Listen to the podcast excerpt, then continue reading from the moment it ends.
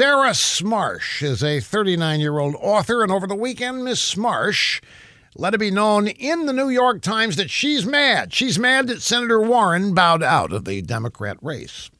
Ms. Smarsh asks us to consider every moment since the dawn of woman when a female aspired but to no avail, like when women asked to attend school but were denied, when they raised their hands but weren't called on, when they applied for jobs but were not hired, when they enlisted in the military but weren't deployed, when women created things but did not get credit, and when a woman ran for office but wasn't elected.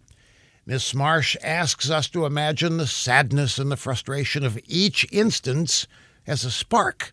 And all of those sparks of sadness and frustration, she says, have the combined energy equal to many, many suns. That's how intense her emotions were as she watched Pocahontas pack up the old teepee and leave the reservation. She's burning with fury and grief, and she's not alone.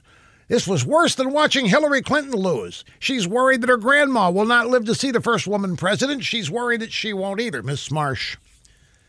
Wait until you see the first woman elected president is a Republican.